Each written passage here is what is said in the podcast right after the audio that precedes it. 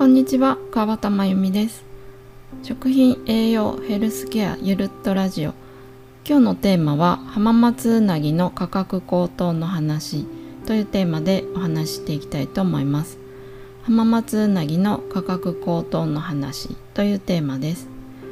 私は食品添加物専門家でもある管理栄養士として普段疲れやすい熟睡できない頭痛胃腸の調子が悪いなど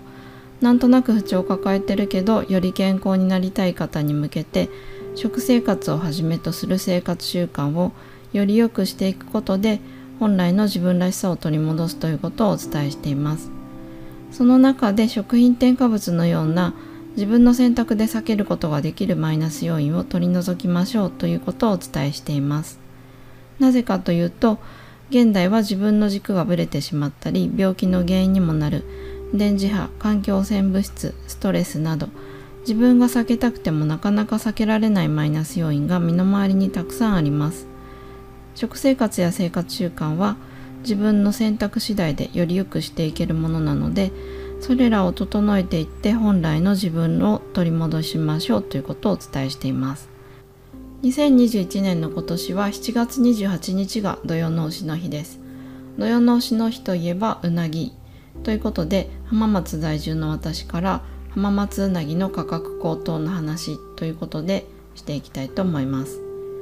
私は食品の裏にある食品表示の作り方を食品会社さんに教えたりとか自分の方で請け負って作っていたりとかもするので、まあ、その中でお客さんの商品の中で浜松うなぎを使った商品もあったりするのでこの浜松うなぎの価格高騰の話は結構問題になっているものなんですけども浜松うなぎって何で価格が高騰してるかご存知でしょうか？まあ要はしらすうなぎの不良の影響っていうことなんですけどもそのしらすうなぎっていうのがですねうなぎの稚魚なんですよね。でうなぎっていうのはどっか他のところで生まれ育ってきたものが体長5 6センチぐらいに成長してでシラスウナギって言われる稚魚の状態になって浜松の浜名湖とか天竜川とか大井川とかの沿岸にたどり着くらしいです。でそのシラスウナギを網で取るんですけども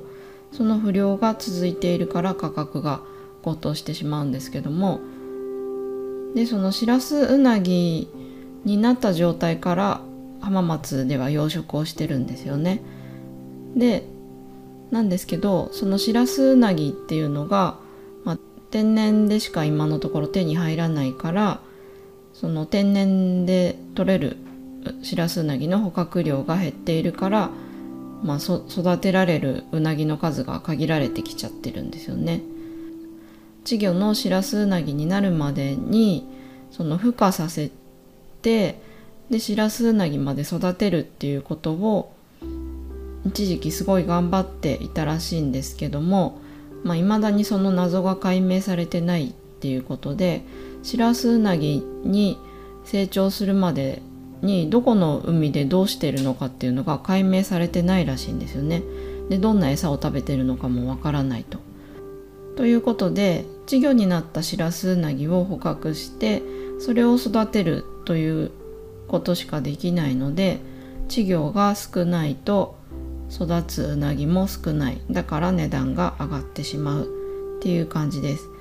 で日本うなぎは絶滅が危惧されている状態なので本当になかなか取れないっていう感じですね。で浜松に住んでいる私からしてもですね浜松に住んでれば浜松うなぎが結構、まあ、食べたければすぐ食べれるのかと思われがちなんですけども浜松のうなぎ屋さんのお店でも浜松うなぎを食べれるところっていうのがなかなか限られていてでしかもすごくやっぱり高いですね。で、まあ、浜松うなぎっていうのが市場で手に入らないわけではないんですけどもでお店で買う時に